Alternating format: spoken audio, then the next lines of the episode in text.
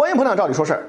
咱们在节目中曾经讲过，在印度，女性的社会地位很低，各种针对女性的暴力犯罪频频发生，甚至因为女性家里的陪嫁不够，婆家人啊将妻子活活打死的恶劣案件都屡见不鲜。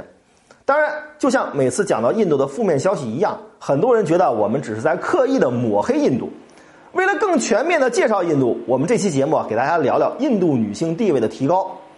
就在近年来啊，那个在西方世界掀起了巨大波澜的女性反骚扰的 Me Too 运动，也同样影响着印度社会。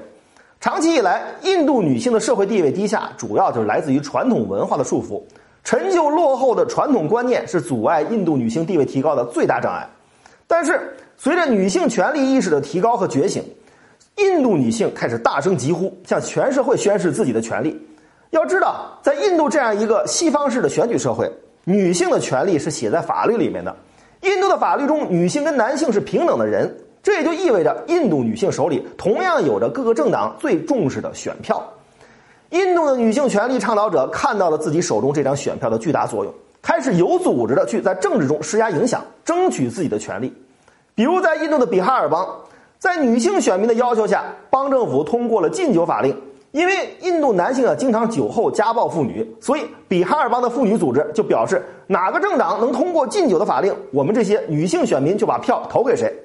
于是，印度的政客们为了妇女手中的选票，开始不得不重视女性的要求和主张。不仅是在比哈尔邦，在印度的很多邦，那些提出要为女童提供免费教育、设立专门为女性服务的警察局等等这些主张的政客们，他们的民调得分很高。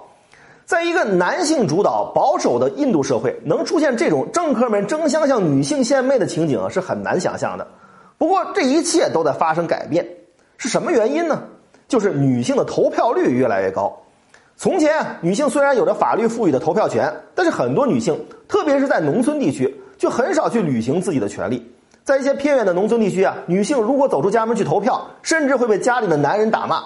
女性选民甚至还会受到暴力的威胁。这里不得不说啊，印度的政府和社会组织还是起到了非常积极的作用。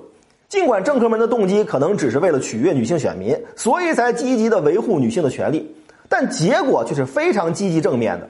那就是印度女性的投票率跟男性投票率的差距，已经从二十年前的八个百分点下降到了不到两个百分点。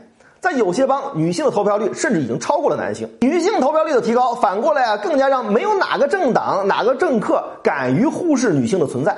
他们都在争相向女性选民宣示自己对女性权利的尊重。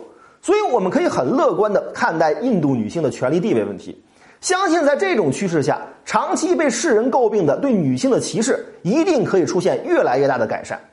印度女性的社会地位也会变得越来越高。我们在看到印度落后和缺陷的同时，也要看到印度社会的发展和进步。